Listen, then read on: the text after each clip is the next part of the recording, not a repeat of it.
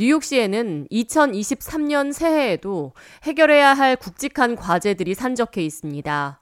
범죄와의 싸움, 코비드, 그리고 독감으로부터 시민들의 보건을 지켜내는 일, 또 밀려드는 남부 출신 이민자에 더해 뉴욕시의 고질적인 문제인 쥐떼와의 싸움이 남아 있습니다.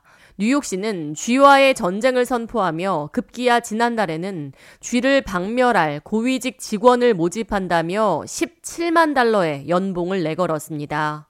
하지만 이렇게 쥐떼와의 전쟁을 선언한 에릭 애덤스 시장이 뉴욕시 보건국으로부터 1년도 채 안 되는 사이에 inspection 결과 감염 위반 등의 혐의로 최소 2건 이상의 티켓을 발부받은 것으로 전해졌습니다. 셜리 진 검사관은 지난달 브루클린 베드포드 스타이브슨에 위치한 애덤스 시장 소유 건물 inspection 결과 감염 및 전염 위험으로 인해 애덤스 시장을 상대로 최대 1,200달러에 달하는 벌금이 포함된 별도의 티켓 2장을 발부했습니다. 첫 번째 티켓은 진 검사관이 4층짜리 건물 앞 여기저기 흩어져 있는 재활용 쓰레기로 인해 주민들의 통행이 불편할 뿐만 아니라 불쾌감을 안겨줬으며 이로 인해 지역사회에 오염된 환경이 조성됐다고 지적했습니다. 이어 두 번째 티켓은 쥐가 들끓고 있는 환경을 방치한 데 따라 발부된 티켓이라고 설명했습니다.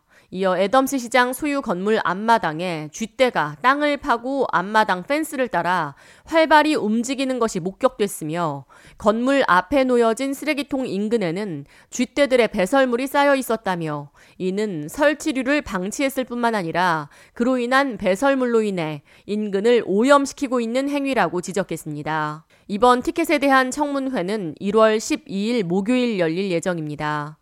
애덤스 시장 대변인 측은 3일 화요일 성명을 통해 애덤스 시장이 이번 inspection 내용과 티켓에 대해 자세히 조사 중에 있으며 티켓 발부에 대해 이의를 제기할지 여부는 아직까지 정하지 않은 상태라고 밝혔습니다. 애덤스 시장은 뉴욕 시장 출마 전에서도 자신이 소유한 베드포드 스타이브슨 건물에 실제로 거주하지 않았다는 지적이 나오는 등 앤드류 양 후보자와 설전을 벌인 바 있습니다. 일각에서는 쥐떼와의 싸움을 선언한 애덤스 시장이 자신의 소유지는 쥐가 들끓는 소굴로 방치하고 있다는 지적이 나오고 있는 상황입니다. K-Radio 이하예입니다.